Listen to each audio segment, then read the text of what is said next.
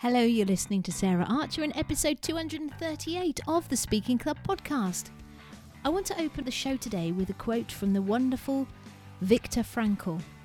If you don't know his story, you can find it in his famous book, Man's Search for Meaning, which tells the story of how he survived the Holocaust by finding personal meaning in the experience, which gave him the will to live through it.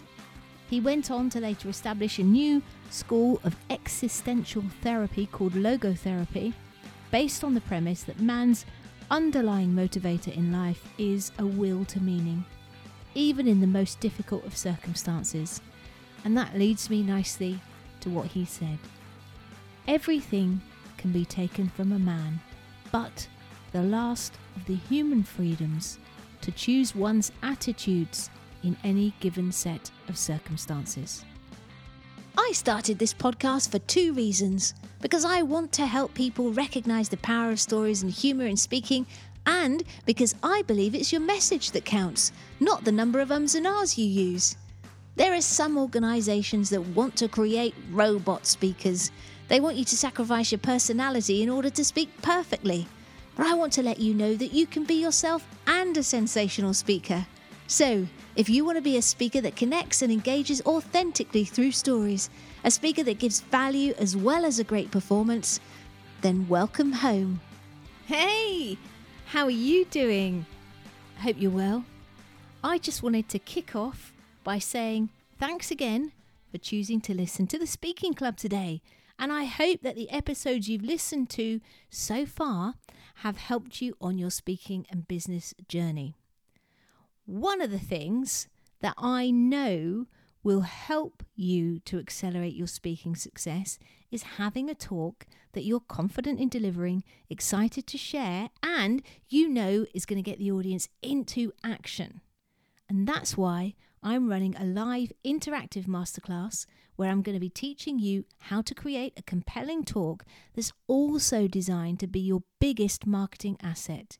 If you want to join me for less than a few cups of coffee, then head over to saraharcher.co.uk and grab your spot. Now, another thing that's going to give you a leg up is my interview with today's guest.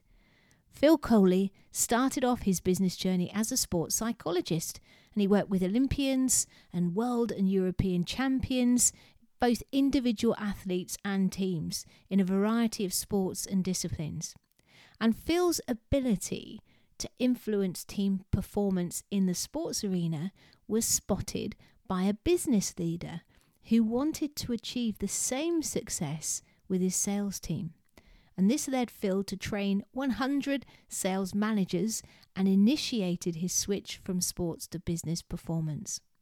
And he started his own consultancy in 2007. And after initial success, well, he ended up losing everything and he had to start again. And that, though, taught him some of the most critical business lessons of all. And today, Phil has got a number of successful business interests, including a sales and marketing agency, an accountancy firm, a recruitment company, digital publishing, and a well-being business. Goodness knows, I don't know where he finds the time for all that. And he and his business partner have also developed their simple program which helps business owners have their own playbook based on six key pillars. And he's on the show today to share his sales, business, and speaking tips to help you grow your brand, audience, and success. Okay, let's head over to the interview. Welcome to the Speaking Club, Phil Coley. Really great to be here with you today, Sarah. Thank you for having me on the show. You're very welcome. It's lovely to have you here. So, we've been knocking around in similar networking events, and I'm really chuffed to actually have you come on the show and share all your sales wisdom and other bits and pieces. Let me start off because I read through your bio, but it's a great bio. And when you left school, you went into ad sales for a newspaper. Funnily enough, so did I. I got sold situations vacant when I first started out, which was really interesting. But uh, after your three years in ad sales, which sound like they were more successful than mine, you went off to university to pursue sport and people because you had a passion for both. Now I can clearly see where the passion for sport came from because you you played sports. Tell me What was the trigger for the interest in people? So taking taking a, st- a step back. So for me at school, um, I, I didn't really apply myself. So I'm not, not saying I wasn't academic. I just didn't really apply myself because I was too busy playing sport.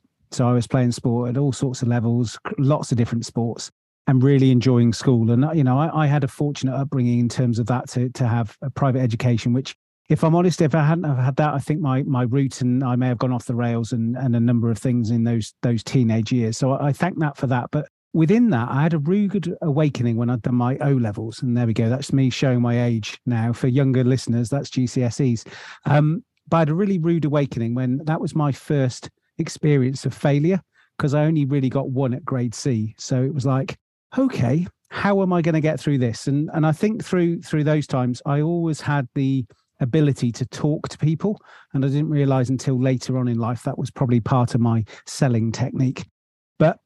It really upshot was I managed to scrape a few more O levels in the November and managed to get into sixth form and do my A levels, etc., etc. But when I came out from school, I just knew that I wasn't quite ready for what was next. I didn't really know what was next, if I was honest. I was contemplating joining the RAF and going into being the physical training side of the RAF. Couldn't go through the officer scheme because they weren't running it. So there were just a number of things that meant what, what was I going to do next? So I literally finished school in in the July. I finished school on the Friday and I started a job on the Monday in in ad sales, as you do you know no nothing on my cv went in could obviously talk and and that was that. And i think through that stage i had 3 years of great training and i was talking to people all of the time and i was talking to business owners you know who were running small businesses bigger businesses and, and working in in a team in just an environment that i sort of thrived in but i still missed sport and so I still missed that that piece. And when I was at, at school age, I was captain of most of the teams I did. Um, and funny enough, one of the PI profile I currently have today, I come out as a captain. Um, so I was captaining, but but also I suppose with captaining, you, you're trying to get the best of those out of those around you in that team environment and leading. Even at a young age, I, I could see that I had that ability. And that's what always fascinated me about individuals in the team. Didn't matter if you were at school age or, or getting older. And so my three years was a baptism of fire into business and particularly in ad sales. But because I didn't know much different, I was like, well, this is fine. I just get on with it. But I still knew I wanted to do my sports side. So I, it was right at the sort of um, mid to late, um, well, the early 90s actually, and sports psychology and sports science was only just becoming a thing in the UK. So I got on one of the the first sports science courses at St Mary's in London, and because I'd seen that, I was like, that's what I want to do. Um, because I had been told at school, you know, as typically, if you're good at sport, why don't you just go and be a PE teacher? I was like, no. Um, so for me, I'd done three years in industry and I was like, yeah, I'm I'm mature. So I was I was more mature then to make a decision. So that's what led me to go sports science. I think that's what I want to do, particularly sports psychology, because I want to understand what makes somebody tick. And obviously that was that was the start of the journey. Interesting. And I was intrigued because there is this category of sports psychology. There's presumably normal psychology, and you do sales. So, what is the difference, the distinction between those things? So, for instance, between sports psychology and sales psychology, is there a difference? I, th- I think fellow professionals would probably say there is a difference. Maybe they would say, oh, sports psychology is different to sales psychology. But being I've done both and I understand both, I think there's so many similarities. And, you know, I had amazing experience in that sports psychology world. You know, I went to Olympics and World Championships and European Championships in, in a number of different sports and, and working with high performing teams and high performing individuals. And when I look at that from a sales perspective, there are so many similarities. And the only thing that I say is, is a real difference is that in the world of sport, you're normally working towards something. So, you know, you're normally working towards a, a match at the weekend, say, or you're work, working towards the quarterfinals, semi-finals, finals of something. You're walk, working towards world championships on a four-year cycle, Olympics on a four-year cycle. So you're doing a lot of training for what you're ultimately going to get judged on. Whereas in sales, you're trying to be at the pinnacle every single day. And that that's probably the difference. The attributes are very much the same. Mm. Cool. Yeah, I remember I read uh, a book because I play golf. And when I first started out, I was so annoyed. Like I just was so frustrating and I was throwing clubs and very badly behaved and just couldn't, you know, get it right. And I read this book by a golf psychologist called Bob Rotella. And I see so many of the things that, and he really helped me get my handicap down and just sort of manage my mind when I was playing the game. But a lot of the things that he said I can see being applicable to business owners, like be your own best friend. Think about the process, not the results, and all the things like. I mean, there's a number of them, but I can see the application in certainly in, in managing mindset.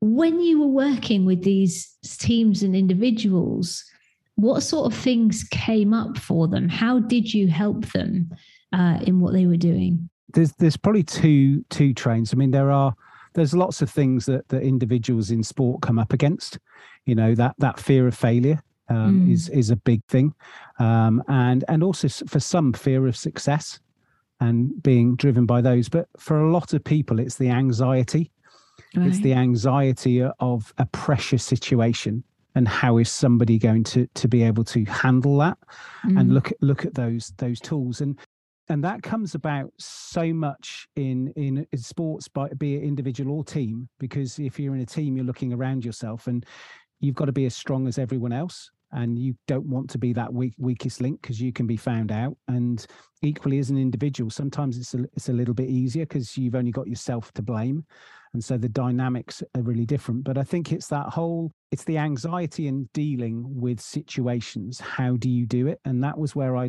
worked a lot with people about what we call the psychophysiological uh, response to an event. So to keep it in pretty simple terms is most times in a pressure situation people will um, exhibit a change in their emotions. So the heart rate goes up sweaty palms those those things actually happen and it's about trying to simulate those situations to see how can you bring those back in to a focus point.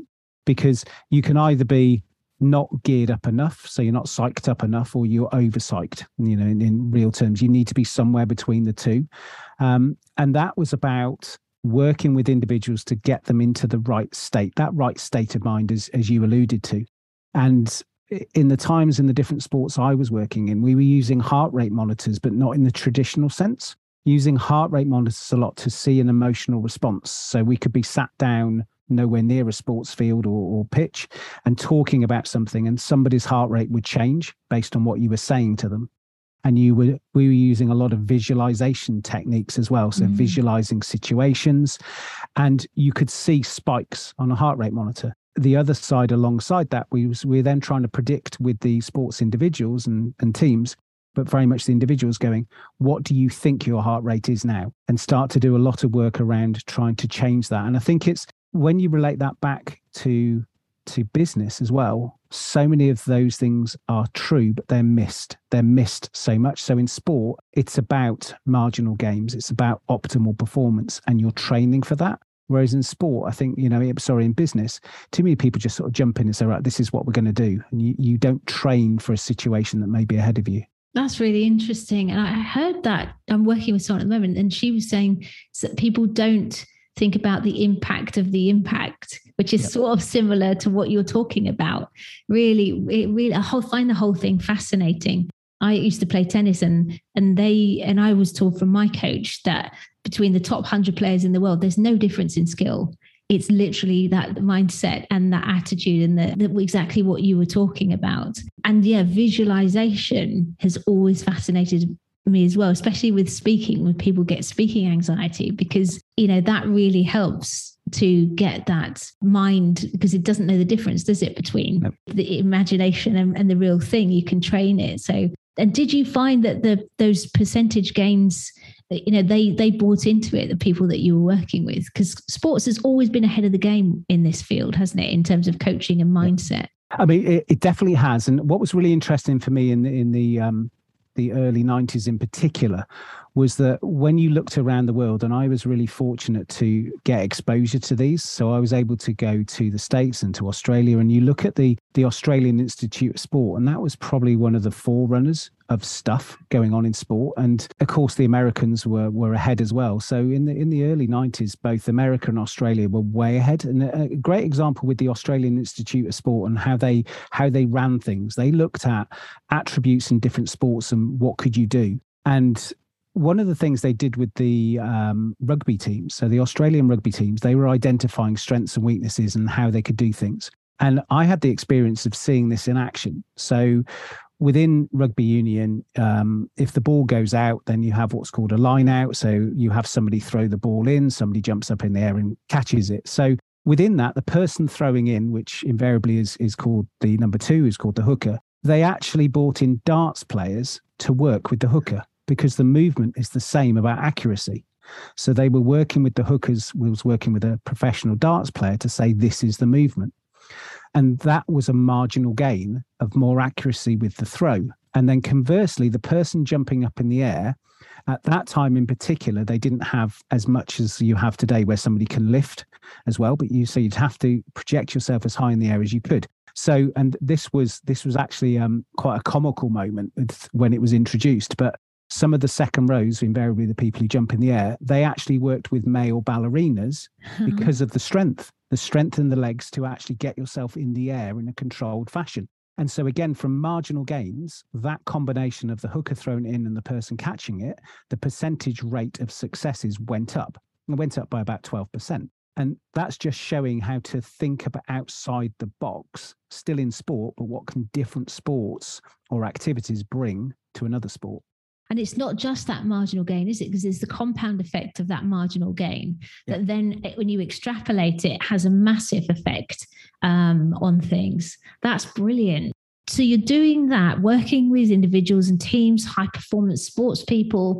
What happened next on your business journey to sort of shift you into what you do today? Um, I mean, it, it's it is one of those twists of fate. It, it really is. Now, today modern sport today those who are in sports psychology they, they earn a good living now particularly if you get to the very top. You know there, there are some some real key people and key individuals. A lot of people would have would have heard of steve peters. Now they they earn proper money but back in the 90s it was still you know sort of physio level support kind of thing. And and i was happy with what i was was doing and i was working in rugby in squash in tennis. I mean i was probably working in about 18 different sports as, as a as a practicing sports scientist, and I was on the side of a squash court at a European Championships, uh, Junior uh, World Championships, watching a team play, and I was involved with with a number of individuals, and I think you know obviously one or two people knew who I was because it was quite new. It, you know, sports psychology was quite new, working with with certain squash individuals. Anyway, so I'm chatting to somebody at the side of me who's a parent of of a boy who's who's playing, and she just turns to me and she goes, "So you're you're a sport you, you do sports psychology, you're a sports scientist?" And I go, "Yes, yeah, yeah, no, I'm a sports scientist, you know, and I, I specialize in sports psychology. And she went, okay. And she said, so what do you look at? Do you look at sort of goal setting and teamwork and high performance? I said, yeah, yeah, no, that's, that's very much what I do. And she goes, oh, okay, interesting. And so she says to me, she said, um, I'd love you to come and do a presentation to, um, to my sales team. I was like, okay. Um, I said, yeah, no, that's fine. And, and, me being me, I knew that I could talk. I knew that I can handle myself in in talking. So I was like, yeah, no, I, I could do that. I said, um, yeah, no, that's fine. What kind of thing? She said, well, just sort of run some kind of team format. You know, it'd be really interesting for them to see things in in a different way. And I was like, yeah, yeah, no, no, I can I can do that. And I was sort of thinking, four or five people, a couple of hours, not a problem. So I said, well, sort of what time period? She said, oh, it'd be great if you could do a day. I was like, okay. And I said, sort of for how many people? And I think it was about 80 people in the end. So she was running a, um, it was regional sales managers for a major retailer.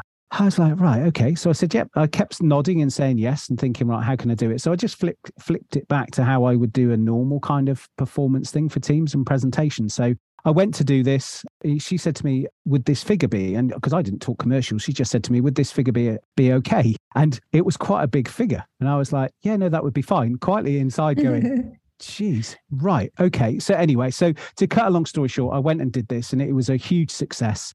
And I had people say, "Oh, this is great," and then there were actually some of the individuals said, "Oh, could I work with you individually?" you know and and i was like yes yes yeah no no absolutely and as we chatted they you know we, well i was talking about sales and because in my advertising days I've been on the phone a lot and also doing face to face. So not only was I giving them the my experience from the sports psychology and the motivation and the goal setting and all those principles, I was also going, but maybe you want to look at this. And they went, Oh, do you understand sales? I was like, Yes, I do. And they were like, Oh, wow. So I, I started on a journey there where I was like, actually, I think, you know, my, my pathway probably is in business because I was probably attracted by the money. And then I, I got in right at the stage where co- call centers, um, but contact centers as they are today, were just becoming new in the UK and I went to do some consulting with Telewest, who ultimately turned into Virgin Media today but they'd literally just come into the country. They had a lot of door knockers on the door, and they were looking to set up telephone sales um, to prospect people.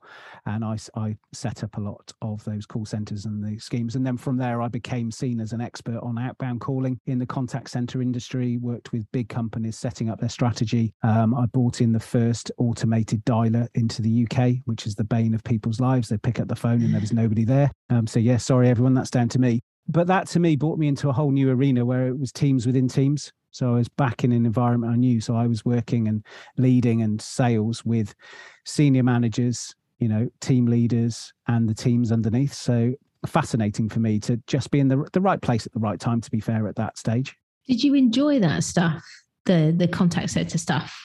Did it get a bit boring eventually though when you sort of put it into place? Because you struck me as someone who likes variety, likes. I don't know if this is right, but you're a problem solver. Yeah, no, no, you're right. I mean, that's why I was consulting. So, yeah. so, so within that, I would go in for three, six, nine months, um, yeah. sort it out, and then move it, move on somewhere else. And uh, I, I really enjoyed that because it was nice yeah. to go in, as, as you say, solving the problem. Going well, if you do this, this, and this, that'll do that. And they're like, ah, okay, right, let's go on and do it. And I think it's, I've probably always carried that through both in sport and business. I have that ability to look at something logically and within my experience levels go, that's what we need to do to change it, or why don't we try it like that? And that's back to those marginal gains. Yeah. And when people talk about sports science, sports psychology, and coaching, is that's what you learn when you're in sport at the highest level you're not like take your golf analogy you're not taking someone's golf swing apart. You're looking at one small element of the swing that will make the ball go longer and straighter to do it. And that's that's what a marginal gain is. And that's the skill of a coach is not to rebuild it's just to re-identify and then just change something very slightly. But that mindset piece comes in even then because i remember my golf coach changing something in my swing. And there is that inevitable fall off of performance. Like you have to take, you know, a step back to go two forward. But getting people to, and, and I'm a tennis coach, you know, I used to take, coach tennis. So making a tweak to someone's serve and saying, look, you're going to see a drop off here in your performance. But that's a mindset piece again, is getting them to be able to stick with it long enough. And that applies in business coaching as well. What you do and what I do in speaking, it's, uh, it's getting them to sort of hold their nerve and, and go, go in for it. That's really cool. So you you're in the world of sales coaching and call centers. I read in your bio and seen that you know you had some ups and downs yourself. Tell me about the next part of the journey. Yeah, and that's that's an interesting one. It's and it's one I'm I'm happier to start sharing because it was a a moment. I'm, I'm I'm all about success, you know, and I'm driven and driven in sport to succeed and work with you know high performing teams. And as I grow my consultancy, and I, I grew it well, and I was really happy with the consultancy and the way that I was was working. I was I started a an outsourced um, telemarketing company as well and sold that on and that was all successful etc etc had a few life changes um, as as people do um, went through separation etc and then i was still you know move, moving my business through and you know being you know still being sort of part-time dad and going going through those things in life. But i got to a point where things were going well and I wanted to branch out into uh, another area alongside what I was doing. And I did one of those most foolish things. I tried to turn a hobby into a business and it, it was when I look back on it now, it was just it was probably a defining moment in my life um, as I look back on it now. But it was the point where I said, right, I've got my successful business. That's going well. I'm now going to do this alongside it and concentrate my efforts. And it, it was just the wrong move. I just I didn't know it well enough. It was a passion of mine. It was a hobby, and I enjoyed it. And I was like, "Oh, I can do this as a business." But I didn't know the intricacies. And it was it was an agricultural type business, and it was two hours away from where I lived. I was relying on other people, and I just hadn't planned it because I didn't know it. If I'm perfectly honest, I had this great idea that yeah, I can sell things, so I'll be able to sell what we're doing, and that'll be great, and it'll do this and it'll do that. But in reality, I didn't have control of it and and that was my downfall. I didn't have the control because i didn't have the knowledge and i didn't have the right team to be able to do it and that, that's what i look back now. So you know i i lost everything. So you know that wow. and i mean everything. So that was a real moment of going okay got to start again you know and that that was that whole time you don't realize until you look back the mistakes you made and then how you learn from that. And I think that probably what defines me in terms of what I do as business is I can actually talk from highs and lows. And I, I see that as a strength today. I'm like, yeah, you know, I can look back and I can talk to people going, Are you really sure about this? Have you got everything around you? Because I've been there and done that. And I definitely have. And I think that was that was the moment for me to go, right, let's just take a little bit of time out and, you know, settle everything down. So I, I, did have a couple of years where I had to settle down, you know, based on losing everything, you, you know, didn't have a choice. Um, but then you sort of get your confidence back and you go back and you dust yourself down. and You go, yeah, okay, learn from that. Let's let's crack on again. And I think when I look on reflection now and I look at what today looks like, and I've got amazing business partner, and it's it's quite it's quite funny the dynamics of me and my business partner. So we've we've got another number of business interests, but I am a salesperson and I do not ever say I'm not. People know that. Uh, but my business partner is an accountant, and so you know the two of us work off really well together. You know, we, we have an amazing business business model that we've developed, but I don't go anywhere near the money. I'm not allowed anywhere near the money, not not because of what's happened in the past, but because I'm a salesman. And it's like salesmen should never run a business. They just shouldn't because they see shiny things, they see money, and they go, "Oh, let's go and spend it." Whereas with Mark, it's we know our figures every single morning. You know, every single morning, he and I can see the figures. You know, I look at them and it tells us where we are. And, you know, every single day, you know, our our our sort of dashboard that we have with red, amber, and green on it is always green. And so for me, it's the confidence of the right people in the team, and you know that that's that's probably what makes me as strong as I am today. So I just want to go back and unpick it a bit because I, whenever I tell teach people speak or podcast, I know my audience will be like, if you say something, my audience is probably thinking, I want to know more about that. So a couple of questions because you had your successful business already and then you tried this new thing. It wasn't cider making or anything like that was it? no no. No. Oh okay. But so your original business was that not ring fenced so that the other thing didn't affect it? Because you no. say you lost everything. So no it did lose everything. So it wasn't ring fenced in terms of it was propping up the other. So ah. it was it was it was investing money out of the one into the other to prop it up so running it through there because as as the the business that it was it was very cash thirsty in the first part of it and then you get your return later on in the, in the year. And so it was very cash thirsty. So within that i was having to prop it up with the other business. But also as, as well i don't think it's the mistake but the one thing that i did do which is why it came back to bite me was on two trade supplies that we needed. The only way to get what we needed was to write a personal guarantee uh-huh. and so ah. that's when everything came crashing down so in terms of that I had limited companies but i had written two personal guarantees so in terms of that that was that was the actual that was the the final straw that that brought the pack of cards come tumbling down and everything with it Oh dear.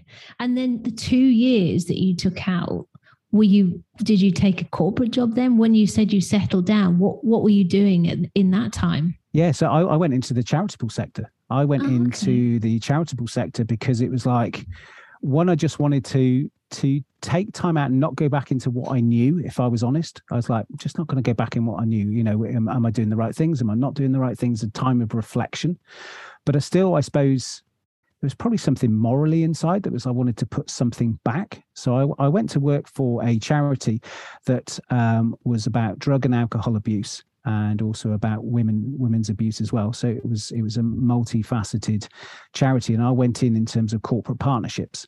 So in essence, it was a sales role because I was creating corporate partnerships, and so I was still doing what I loved and being creative, but putting something back into a charity. And and what's really interesting is one of the key partners I managed to pull in at that stage was Ecclesiastical Insurance. And uh, had a really nice note from the guy that I worked with, who's who's head of their partnerships and head of their responsibilities now, quite high up in. He sent me a note, I don't know, three or four weeks ago, because there was a picture of me on stage on doing something, and he was going, "That was the best partnership we ever had," and he put it actually put it on LinkedIn, which was really nice of him. So you know that even for me at that stage, it was just a steadier time um, but I was still putting something back and I was still keeping my my hand in, I suppose, in, in terms of the skills that I had. Cool. And then how did you, you you talk about this partnership? And I really think that's that's absolutely right. Sort of, if you've got a strength, you know, you've got a weakness, or yeah. you know, yeah, yeah, something that you that's not your superpower, find someone else. How did you find each other? So when I I, I started um, what is I plus sales and marketing now. So so in terms of that, our, our sort of first step, and that was me really back out in the outside world was I, I went back networking to a networking group I knew in the local area met a few people there. I'd got some uh, video equipment and I could do do video. So it was about the time where video was was coming in. So you know we're, we're talking a few years ago, and started to do some some video work with people, and then that was good. And then they were going, "We're thinking about doing this," or "We're thinking," and I said, "Well, maybe you should think about that." And they were like, "Do you understand that?" I was like, "Yeah." And so started to use video to get into a company. And once I was in with a company, then it was like, well, we can actually offer these other things because everybody wanted video.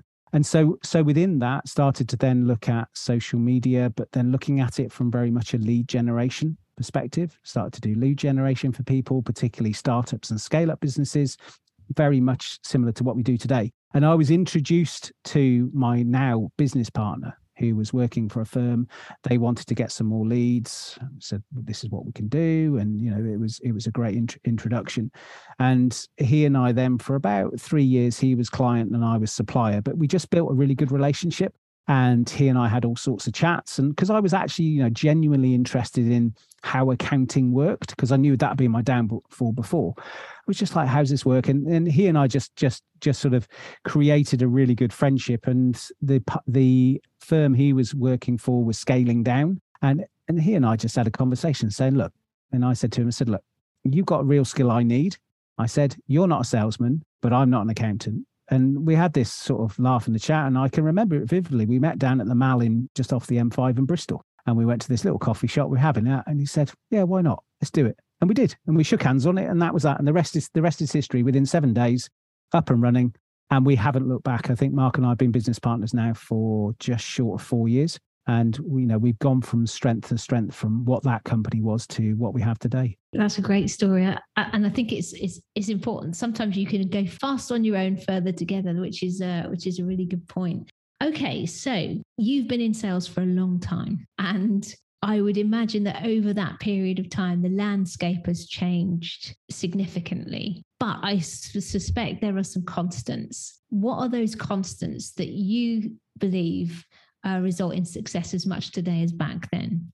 I mean, you're definitely right. The landscape has changed hugely. And I think the landscape in if you class sales and marketing, put them all together for a moment.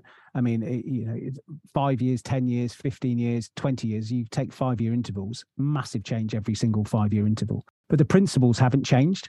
They just haven't haven't changed. And a lot of people in marketing talk about a model called AIDA, which is attention, interest, desire, and action. And, and that's quite common. And, and for me, mine, you know, I, I have a seven step program, but I also have much more of a simple program which I call is ATC, and I just call you know attract traffic and convert it. You know that that's that's what it's about. So that whole attraction has never changed. You know, you go back in history, and and I I talk a lot about the famous Greek and Roman marketplaces. In those days, I would have loved to have gone back to some of those markets. And I think there's still some markets around the world. You know, I've been to North Africa and seen some of those markets. The way they hustle has not changed. The way somebody shouts, the, the way somebody cooks some food in these lovely markets, they're attracting people in. And then when they got the people in front of them, then they're selling to the audience and they're doing a deal and then they're converting them and giving giving the money. So in real terms, that hasn't changed. And I think in some ways it's got overcomplicated because people go down you know this this whole thing about omni-channel people go down a certain channel. And i think omni-channel is correct. You've got to be across the channels where your customers are but you've still got to attract them. You've still got to engage with them. You've still got to have them as traffic and and have systems to actually then convert them. And i think for me people have lost the art of conversion because they're relying on technology too much to convert. So, simple terms, it hasn't changed in two or 3,000 years, genuinely not.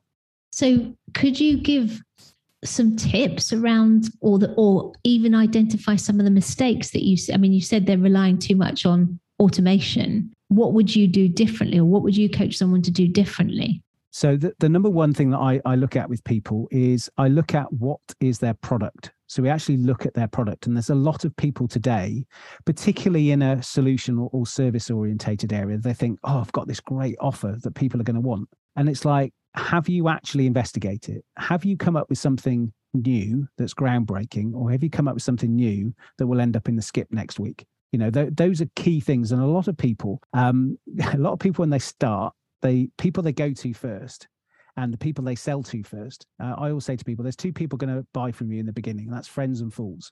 And people go, well, why is that? I go, well, your friends are going to try and help you because they won't tell you it's wrong. And then also people who don't believe in it. So th- those can be some of your start out places. So I say to people, really investigate your product first of all.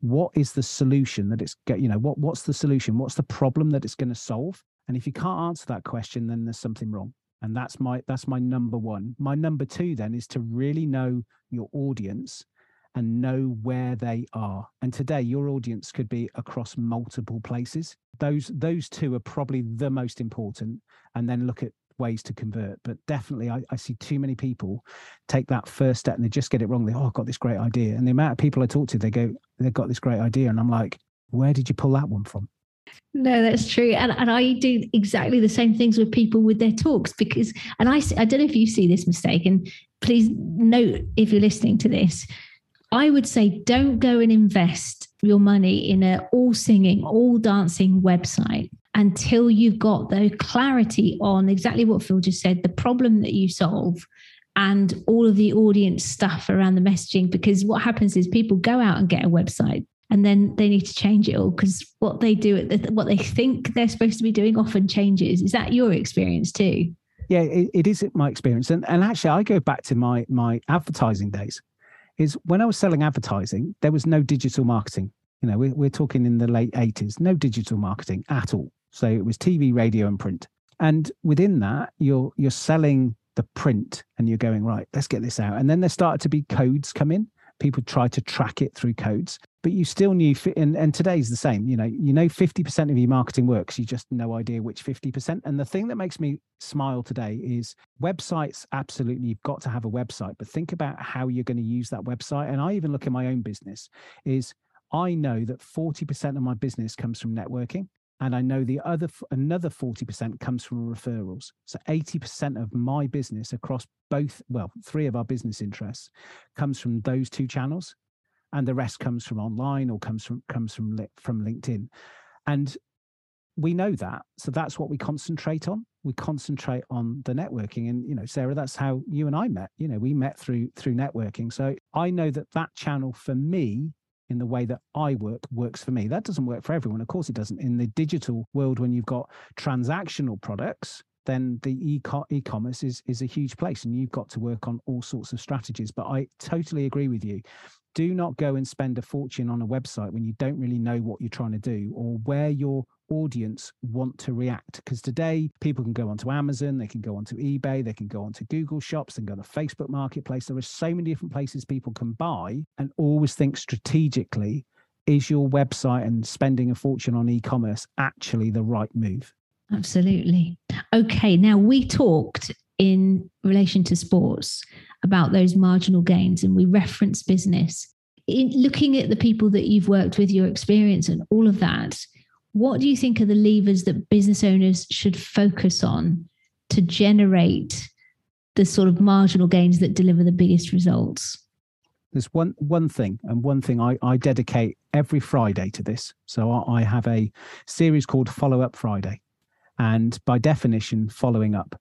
And in my experience, and I'll, I'll talk about it from the sport and from a business setting, but I'll go business first, is from the sales perspective that around 60% of people follow up once, about 30% of people follow up twice.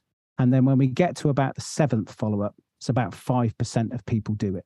And most sales in a B2B setting that's not transactional, most sales are made between the fourth and the sixth follow up. So for me, that number one marginal gain is to keep following up. Yes, there'll be objections in there and objection handling. But I'm not talking about that. I'm talking about consistently following up to get a yes or a no from that one. And that's where people go wrong. They'll send an email, send it across. Uh, any questions?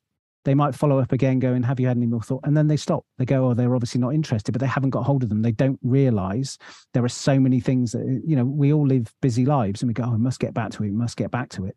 And it's that follow up. So, if there was one thing I would say for marginal gains that will make the biggest difference for anybody in sales or in business sales, is following up.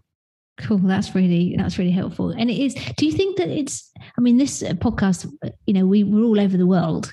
Um, culturally, though, I wonder if being a British person makes us less likely to do the follow up because we're very, you know, I went to America once when I was a youngster and I got into trouble with the family that I was staying with for keeping on saying sorry. You know, they're like, what do you keep saying sorry for? You know, you don't keep doing that. And I just wonder if it's particularly a British trait that we don't because we don't want to bother people. But I, I don't know. Is that something you've dis- discovered? I mean, I, have got I've I've worked around the world and I've got clients clients around the world. I mean, there are some cultural things in the way that you can do sales and, and that's just to do with the physical location. You know you look in the far east there are cultural things you you have to do. But from a follow-up perspective no. I think that just comes down to procrastination and laziness. And if you if you want to be really good in sales there's no substitute for hard work.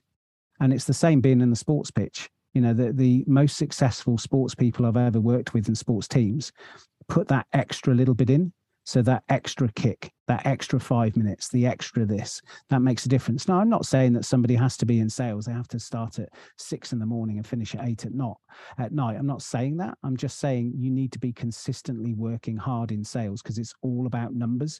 And it doesn't matter if you're in Australia, New Zealand, Singapore, Mexico, um, North America, Middle East, UK, Europe, doesn't matter. It, those doing the numbers will get the results. It's as simple as that. Brilliant. So it's it's not our reserve. That's an excuse. Pick up that phone, do that email, and follow up. Now, during our discussion, at various points in time, you've mentioned talking and being in front of people and, and audiences. This is obviously the speaking club. What part do you feel that speaking has played in growing your business? So I'll tell you a story because this is what this is all about, Sarah, isn't it? So, um, in terms of that, I have my very dear and very uh, my late grandmother to thank. So when I was at junior school and I was in shorts and mucking around and doing all of that kind of stuff, my grandmother had come from a not not a hugely hugely privileged background, but she wanted to get on in life, and she was born um, on the outskirts of, of Birmingham. But when I was when I was growing up, I probably was about six or seven, and I got dragged off to this big house in Cheltenham, massive lawns out front. It was a very posh area of Cheltenham. And I got dragged into this house and I met Mrs. Barraclough. And Mrs. Barraclough was an elocution teacher. So I ended up having to do elocution, much to my dismay, and was not interested, but I had to do it. And so by doing that, I appeared at the Cheltenham Literary Festival, which is now a big thing. And I had to, over the course of three or four years through my junior school days, had to go and stand on stage and do a poem every single year. And one of the years, I got a highly commended, if I remember rightly, um, stood in front of about 2,000 people in Cheltenham Town Hall.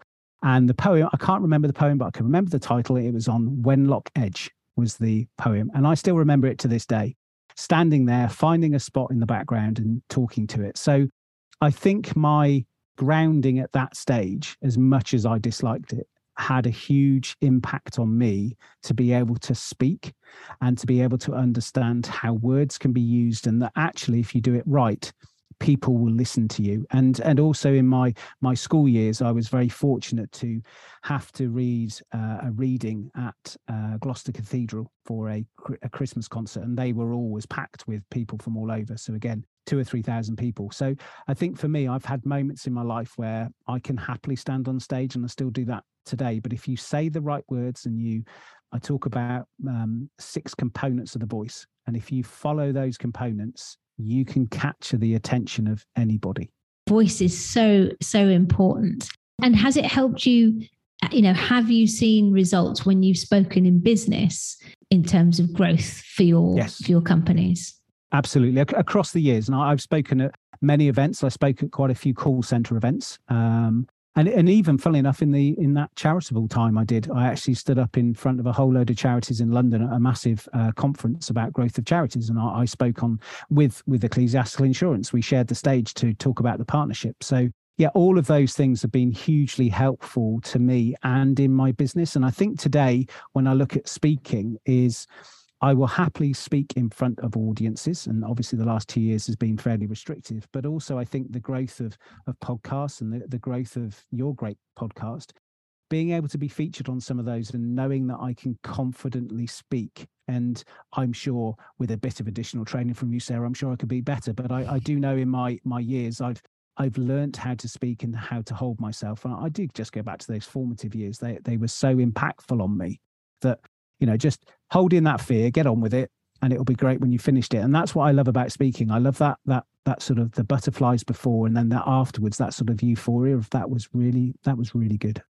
Yeah, I often find people come to start speaking and they're absolutely petrified but once they've done it they get the bug and then you can't get them off stage. They just love that that buzz that you get. Cool. And then what about stories? So i always talk about stories. You've mentioned stories. You've told some stories how important are they in sales and marketing, do you believe? I think they're hugely important, but I, I think I'd give a caveat to that. I think sometimes in sales, people can get a bit carried away with stories and they can become the Pied Piper a little bit. And I'm like, no, you need to avoid that. You need to have your stories relatable to the mm. audience, which is which is what you say anyway. But in sales, it does need to be in in that way. You need to pull in people that relates to them. And that's where i come from. I think stories are really important. And i think you know copywriting be that you know from a written perspective for content needs to have an element of a story there um, that's relatable. But i also think now in today's age is and it does make me laugh and i do talk about it but it still makes me laugh is when people talk about personal brand. And i'm like personal brand's been around since the year dot is people buy from people. But I do believe now, you know, you can look at the Richard Bransons, you can look at the Elon Musks, the Alan Sugars, you can look at people around the world. They've traded on their personal brand and them and their story as well. And I think you need to think as a salesperson, but moreover, if you're a business owner in, in sales, because that's who I work with most of the time, is what is your story that mm. relates mm. to the audience but also they understand about you and they learn about you as an individual because people still buy from people. I will always say that is the way people buy from people. There's no doubt about it. Absolutely true, and that's why it's that's why it's so important because no one, you know, in in the competitive markets that we work in, a great way to distinguish yourself from other people is to tell your unique story and make it relate to the pain and the problem and the desires and the transformation that people want. It's one way you can be unique because no one can copy that. No. You know, if it's your story. So that's brilliant. Cool. Is there anything anything else that you think you want this audience to know before we switch into the standard questions? Uh, you know, any tips or sort of mistakes to avoid before we shift on? The one thing I would say, and I'm just going to going to dive back into visualization, is in my business career, particularly early on, I had some amazing training and had some really amazing training. And within that training, so much of it revolved around role play. And lots of people go, oh, role play, don't want to do it. Oh, they don't see the use of it. And when I look in the reflection of a sporting environment, as I said very early on in this podcast, is within sport, you're training for the big event. So you're training every single day to get that little bit better, to try something different, to try something new without the fear of losing, because it's not then. You're not being judged on it on it then. So when I look at visualization in particular, you can visualize situations, you can visualize telephone calls, you can visualize meetings, you can visualize speaking. There's there's so much you can do within that power. And the only thing I say to people in this art visualization, I don't think it works. And I say, well, there's an emotional response. And I say to people, and your listeners can probably resonate it with right now. If I said, don't think about cutting a lemon open and seeing what it looks like now, most people are like, oh, they can see it. They can see this, this lovely, can see this lovely lemon. They can see probably just a little bead of, of moisture from it. And they're probably salivating at the thought. That's visualization. None of us have got a lemon in front of us. And visualization is so powerful. I, I talk about it a lot. So if you're in business, you need to visualize not a lot of this hoorah stuff about visualize being multi-billionaire and all this kind of stuff. It's about visualize things that you do every day and make them better. Because by visualizing it, it has an emotional stimulation that actually means you're actually doing that activity at that moment in time. Brilliant. That's really useful. Whatever, whether it's speaking, business, sales, it really is powerful. That's a great tip. Cool. Okay. Now I'm going to talk about where people can find out more about you and work yep. with you and so on in a little bit. I just have some standard questions to ask, if that's okay. Yep, of course. Okay. First question. What's, we might have covered it, but I'm going to ask anyway. What's the best thing that speaking has done for you? Given me confidence. And then, second question Have you had a gig speaking gig where you're like, oh my God, I never want to remember that. That was awful. Don't want that to happen again. I want to wipe it from my memory. Has that ever happened to you? Once at an awards dinner, it was the wrong audience.